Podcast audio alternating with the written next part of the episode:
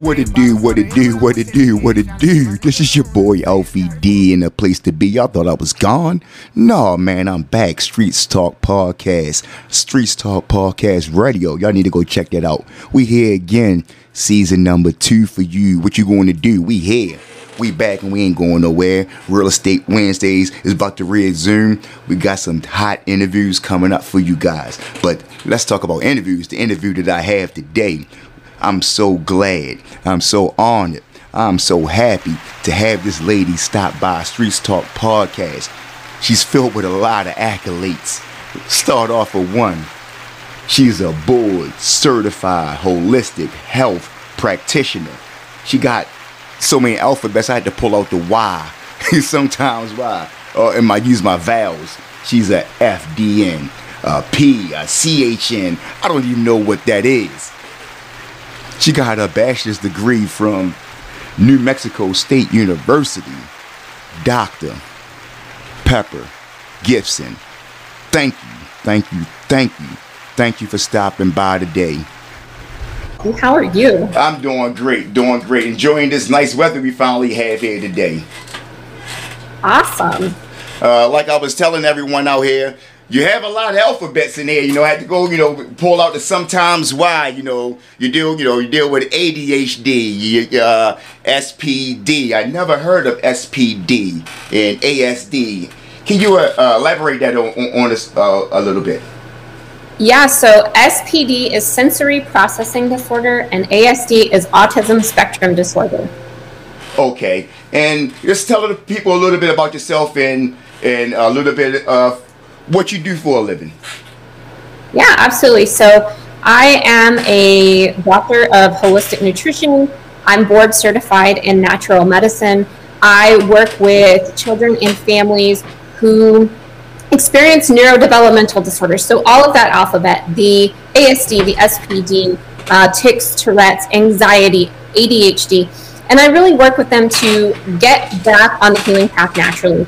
So instead of Uh, you know, just maybe throwing a pill at it, we're going to really look more for the root cause. Okay, I got you. So, so basically, like right now, because uh, this is great, a great topic, because me and my friends had a conversation about this yesterday. You know, um, when we was coming up, you know, right now, you know, I came up in, you know, the eight, uh, late, you know, early eighties and things like that. So, and with our parents, a lot of times when kids was Um, there was, you know, when kids was born, they didn't do run a lot of tests. That, you know, they just say, you know, give some kids some medicine, things like that. You know, he's fine, he's okay, but it wasn't a lot of diagnosis. But I see now, you know, they run more tests and things like that because, you know, they might have not have looked at um, maybe the kids. Um, you know, maybe have looked at a family history. Maybe, you know, mothers may have been on drugs or alcoholics, or never looked at some type of the traits inside the system. And, you know, they might just diagnose them with A D H D and things like that. So what kind of thing, what kind of testing and things like that is pretty much like correct testing to get, you know, you want to get the right diagnosis? Yes. Yeah, so when your child has a symptom or even a diagnosis, for me, it's about looking under the hood. If you had a car with your check engine light, you're not just going to drive around that way. You're going to take it to the mechanic and figure out what's going on. And mecha- your mechanic doesn't just walk around the outside and say, mm, looks good, put some gas in it, go home. You'd probably be pretty mad. So when it comes to kids, it's really about looking under the hood and figuring out where they're getting, you know, those symptoms are coming from. So I look at all sorts of things. Um, I always start with looking at genetics. I specialize in nutrigenomics. So it's the study of nutrition and genetics. And then I use stool pathogen testing. I use organic acid testing. We do tons of food sensitivity testing.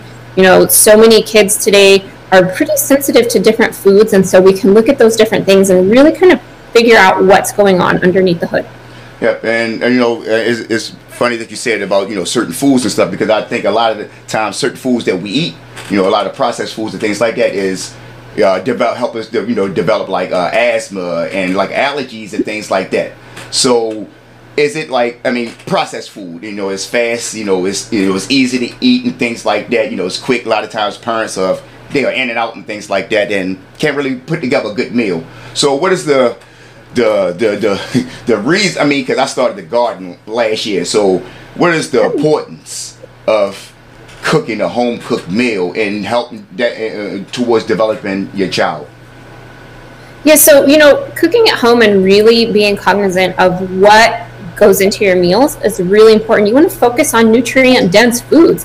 Um, and so many of those processed packaged foods that we are buying from the grocery store are not nutrient-dense. Most of them are very highly processed, which means they're stripped of their natural vitamins and minerals, and then we add in synthetic vitamins and minerals, which many of us have genetic uh, variants that don't allow us to be able to process those synthetic nutrients. So we're not getting good nutrition. And when we think about nutrition, Your, it starts on the cellular level. You need the right nutrients for every cell, tissue, and organ and system in the body. So when you cook from home, you really have that opportunity to focus on nutrient-dense foods. So things like, you know, grass-fed meat, wild-caught fish, pasture-raised chicken, um, pastured eggs. You can do, you know, lots of good uh, organic fruits and vegetables. I always recommend organic because we spray so many pesticides on our food. Those pesticides really affect our microbiome, so the bacteria and the balance inside of our gut. So being able to cook from home, you know what is going into your meal. Exactly, because, uh, well, with me, I started, well, I've been, I'm gonna say a pescatarian for about five years now, and I'm leaning towards vegetarian. You know, maybe one week I'm vegetarian, next week, um, you know, I'm back eating seafood again. So I, I seen a lot uh, different development in my, inside my body, you know, on like my thoughts and I would say like my energy and things like that. So I try to, I want to say, preach to a lot of my friends and family and things like that on basically you are what you eat. So that goes back to like um, when, uh, uh, you know, women's pregnant and, and the things that they put inside that body, you know, to help, you know, develop that child or like, you know, Uh, certain things like a lot of sugar. I never knew, like when you're looking at uh, ingredients and you're trying to make a cake or something like that and you're looking at, oh, it might have fifty-two grams of sugar, this is, you know, just say a number, but then you add more, more sweetness, sweetness inside of it. So now you're looking at diabetes, you're looking at, uh, you know, junior diabetes and things like that, you know, in the kids developing. So they don't look at a lot of things, you know, that can, you know, also have something to do with hyperactive kids and also things like that. Yeah, absolutely. You know, we really see that effect of, of sugar. We see it in society. You know, sugar has zero nutritional value. It is extremely inflammatory. Um, it really leads to a lot of metabolic issues. Um, we're seeing huge rise in metabolic issues in children. So things like type two diabetes. Um, and we know that when you experience metabolic issues, obesity, that you are prone to disease. You, you get chronic disease more easily. You're also prone to really having more reactions to when you get sick. And then actually vaccines are less effective on people who um, are obese or overweight. So, you know, there's really an impact with um, being obese and, and overweight, not just for American adults, but also, you know, for children. Yeah, exactly. So, you know, think, little things that I picked up on as like a natural healing me medicine and things like that. You know, like I said, I do Uh, thirty-six hour water fasting sometimes.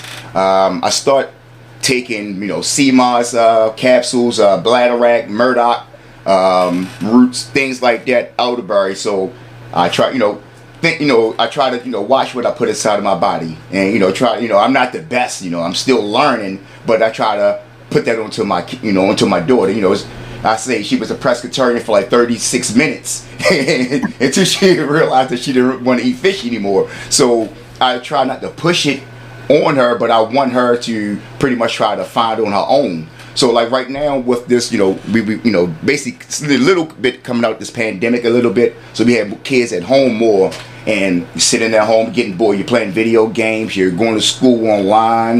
You pretty much can't go outside. You play with your kids, you know, with your friends. You're doing social distancing. So what are some of the things that we can, you know, look out for our kids and like maybe, for, you know, stress levels or, or eating, eating habits that which can, you know, because they might be stressed and they might be taking in more different, you know, sugary foods and things.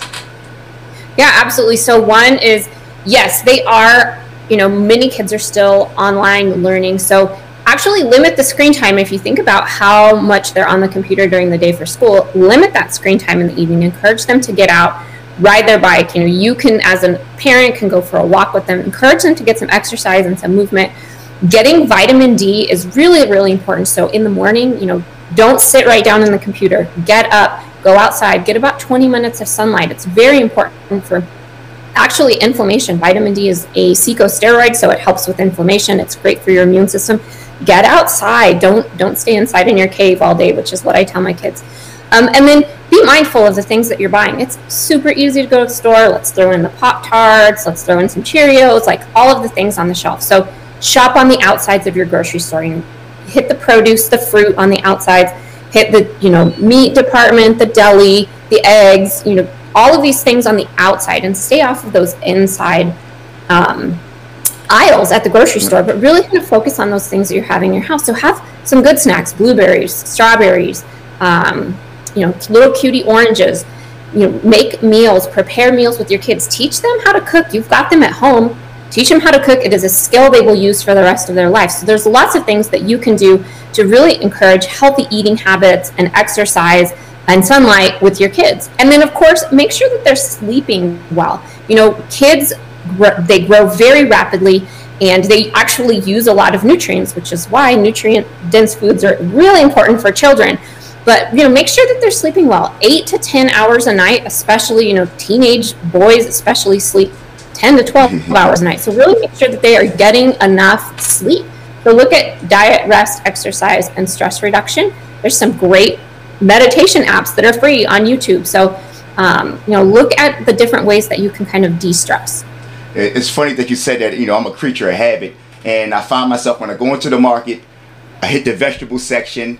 I go, you know, you know, I, I, I'm a little bit better, you know, I hit bread, I go to the dairy, I don't drink milk and things like that, but I come around, but but the last aisle to always go to is inside, you know, to get my pasta and things like that. So I seen an interview a few years ago, and same thing that you just said, someone said about um, hitting the outside aisles and things like that, and you, you know, it makes it a lot different because by the time I get, you know, to the inside aisles, I'm, my cart is pretty much full. So, and, and it's, it's amazing that you said that. So, um, you know, I...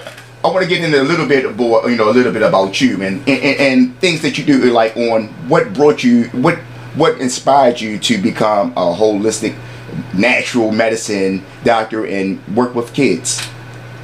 So nine years ago, my oldest son was diagnosed with a neurological tic. So it's much like Tourette's syndrome. Um, but one day he was fine, and the next day he woke up and he was twitching his neck and blinking his eyes and clapping his hands, and we were really kind of terrified as parents, and of course we started doctor Googling everything. Um, and we saw ten different doctors, we tried eight different prescriptions, and you know, the conventional approach just really wasn't working. So I started studying and learning. I went back to school and relearned everything I thought I knew about health and wellness. And so after that, I earned my doctorate in holistic nutrition. I specialized in nutrigenomics, so I am also the corporate clinical educator for G X Sciences, where I actually teach doctors and other practitioners how to use nutrigenomic testing in their practice. Um, and because of my own family's issues and struggles, you know, it's really inspired me to work with other families, because I see them out there struggling, and they're trying everything they read on the internet, and their doctor Googling everything. And so for me, I wanted to be that person that really held their hand and gave them that support, because there was nobody to do that for us. And so, you know, that's really the reason why I work with, with kids and families.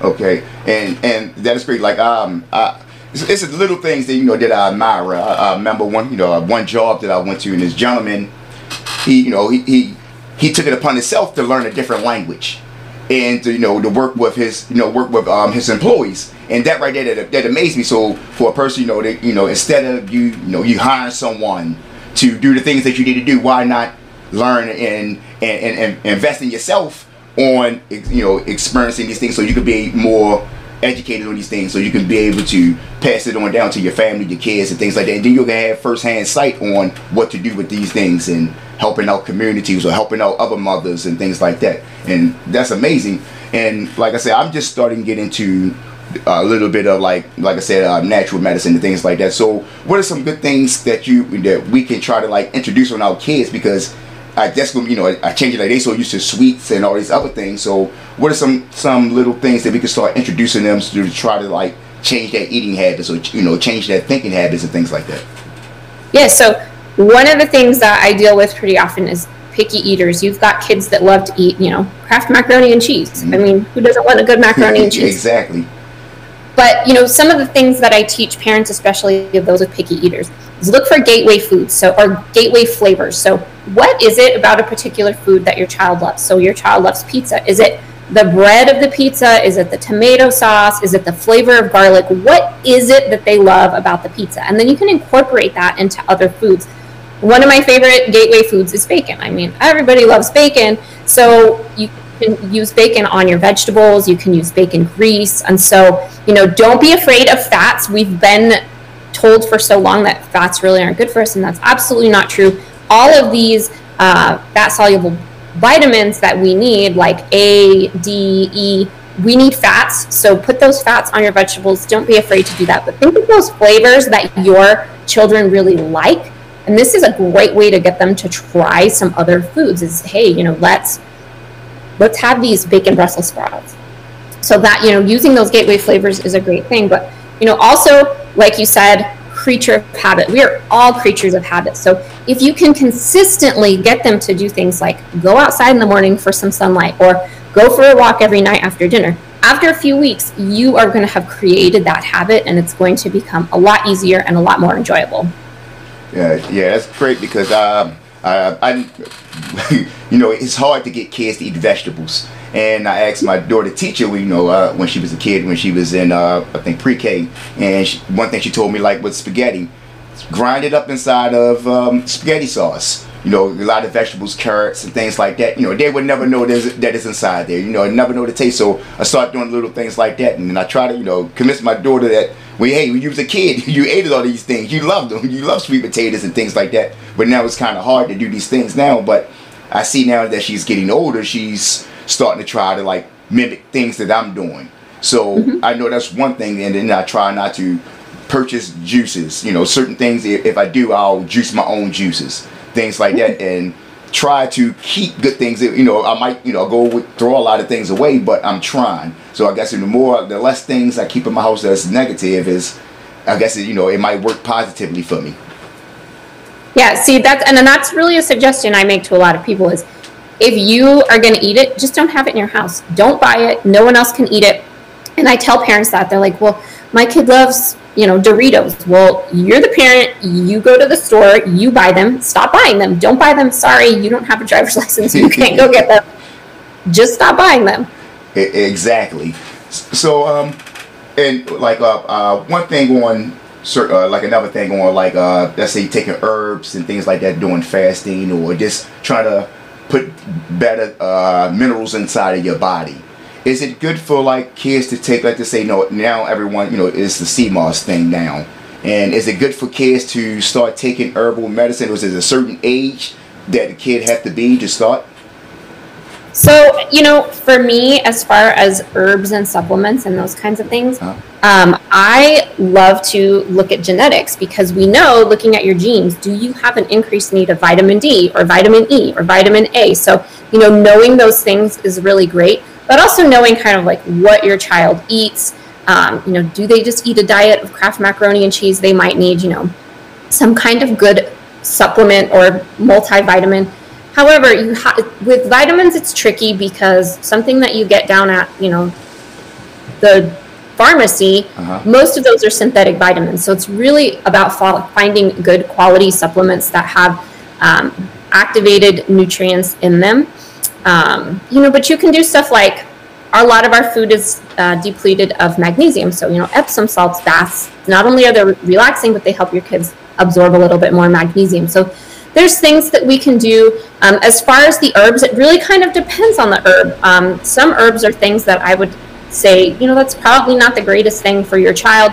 Um, you know, wait till they're a little bit older.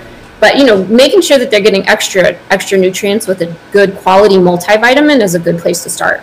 Okay, yeah, because our big thing, you know, we love the Flintstone vitamins and, you know, and things like that, you know, coming up as kids. So, uh, you know, I try to certain, you know, certain things like you, you can get vitamins from certain fruits and vegetables and things like that, that, you know, that I try to introduce. Try not to, like I say, try to push what, you know, things that I'm doing, you know, trying to seek. And maybe, if, you know, if it works out for me, then I can try to implement on, you know, on other people, on my kids, you know, because I use myself, I guess I wouldn't say like a, a lab rat. You know, on certain, you know, certain things and things like that. So, I mean, that's great. I, I, I mean, I appreciate everything, you know, coming on, th on in here. So would you tell us, you know, what you have going on right now, and anything anything that you're working on right now? So I work individually with uh, parents, with families whose kids are struggling with those neurodevelopmental disorders. Um, I, like I said, I am also the corporate clinical educator for G X Sciences. So we're working on some really cool uh, nutrigenomic testing right now. We're about to launch a very cool uh, cutting edge nutrition panel. So test your genes, you swab the inside of your mouth, you send your genes into the lab, and we will look at your lifestyle and your diet in your genes and compare them all, and then come up with an individualized diet plan for you. So that's something that we are working on right now at G X Sciences. So, you know, we, I've got some, I'm busy, busy all the time. I've got some cool things coming around. Exactly. Um, one other thing like, uh, I want to touch on a little bit before we get out here is on, on autism. And mm-hmm. in, I know a little bit, I mean, I was reading a little bit on like uh, Darwin's theory of evolution, and he was talking about, if, you know, like with parents, certain parents might have a certain gene inside their body or a trait, and they pass it on down to their kids. Is that the same as with autism? Because I don't know, I mean, I, you know, as a kid, I mean, you know, you hear a little thing like we, you know, we just always see, you know, that's a hyperactive kid. We didn't know exactly what autism is, but now they put, pretty much got more of a name on onto it. They actually, it's more light put onto it. So can you explain a little bit about autism? So, you know, there's not actually a one hundred percent cause of autism. You know, there's been lots of studies on autism, and there's not one hundred percent that, yes, this is genetic, no, this isn't genetic. So for me, when I'm working with families whose children are on the spectrum, there are a lot of factors we can look at in your genes. And so we know that you get one gene from your mom, one gene from your dad, and just like a computer, your genes have a code. So if you get one wrong-coded gene from your mom and one wrong-coded gene from your dad, maybe you're mo more predisposed to chronic aggressive inflammation, or maybe your body's cell recycling system doesn't work really well. So for kids on the autism spectrum, there's actually multiple factors. So one, it can be their genes. We can look at, are they predisposed to chronic aggressive inflammation? Two, it can be their diet. You know, what are they eating? And, you know, another big factor for children on the spectrum is gut health. So, you know, if you have poor gut health, it is definitely going to affect your brain. Um, your brain, your gut and your brain are connected. So for every one signal your brain sends to your gut, your gut sends ten signals to your brain. So your gut is very pretty, is bossy. So if you have an overgrowth of bad bacteria, you have some kind of pathogen, um, you know, we may not have clarity in our brain. We may have a lot of brain fog and, and issues focusing. So there's really a lot of factors when it goes, when it comes to working with kids on the spectrum, where it's, you know, not all genetic. There are other other things that go into that. Okay, exactly. Because I know, you know, like, you know, certain things, like, because it's, I guess it's like you're saying that, you know, it's hard to figure out, pinpoint where it come from, because you can maybe think, you know, a child might, like, say hyper, hyperactive, or you might just be just reacting on something might be going on inside that child's life like that. So is the, the do these different tests and things like that is, you know, is amazing, you know, how far that we done came from the thirties, forties and fifties to the kind of technology that we have now, especially with uh, A D H D and, and, and, and things like that, because we never knew exactly what it was, you know, you know, back in school, you, oh, I'm bored, I don't feel like it, but you never knew that you had a problem with focusing. And, and things like that. So what are some of really the signs? Because, you know, you hear people joke a lot about, oh yeah, I had A D H D, I, you know, I had short attention span, all that kind of thing, but actually it's a really a serious thing. And what are some of the signs to, you know, the, before, you know, you might see before you want to go get checked out? Yeah, you know, so a lot of kids have a harder time just focusing, you know, maybe they can't, and it, it varies, it's a little bit different for everybody, but, you know, maybe they can't sit still, or maybe they just can't complete their their schoolwork. Um, you know, a lot of the times I say, does your child have issues multitasking? Like if you gave them three steps, go do this, this, and this, could they do those three steps, or are they going to get to step one and the other two are out the window because they've gotten sidetracked doing something else? Um, and so, you know, a lot of kids with A D H D really have a harder time. Like they can maybe sit down and do Legos, they can focus on a particular thing, but they have a harder time focusing on everything else. Um, you know, and some kids, they have this hyperactivity, they have to get up from the table, they can't sit down and eat a meal. Um, and So, you know, it really kind of varies from, from client to client that I work with, but there's definitely, you know, if, if your schoolwork is struggling, if your teacher's like, they cannot sit still, they cannot focus, they cannot get past two math problems, you know, maybe it's something to look into. But for me, it's not just like, oh my gosh, you have A D H D, here's, you know, here's your pill, here's your program at school. It's, okay, why are we having A D H D issues? So one of the big things for me is you need protein in your diet to create neurotransmitters. Neurotransmitters help us create serotonin and dopamine, all of our neurotransmitters, these feel-good transmitters that help us focus and function. So I noticed at school, the breakfast menu is crumb cake. Well, that's not enough protein to help our kids sit down and focus and function. It's mostly sugar that's going to inflame their brain. Yeah. So for me, it's like, okay, let's just simply start with what you're eating for breakfast. Are your kids eating eggs and bacon, or your kids eating, you know, a piece of steak, or what is it your kids are eating for breakfast? Are they eating crumb cake? So maybe there's other underlying issues as to why they cannot sit down and focus and function in the classroom. Exactly. So, you know, um, is it a lot of people, you know, I, I don't, you know, they they always say breakfast is the most important meal of the day, and you know, you get your thing, you know, bre- you know, your day started. Is it really important to start your day off with a meal, or you know, some people might want don't eat till after twelve or noon or things like that? So how important is it to have a good meal early in the morning, getting your day started? So I really am of the opinion that there is no one-size-fits-all diet. What works for me may not work for you and may not work for your neighbor, but you know, it works for me. So when it comes to kids, it's kind of like, okay, do you have focus and function issues? So would starting out with a protein-rich breakfast be really important for you to go to school and sit down and, and focus?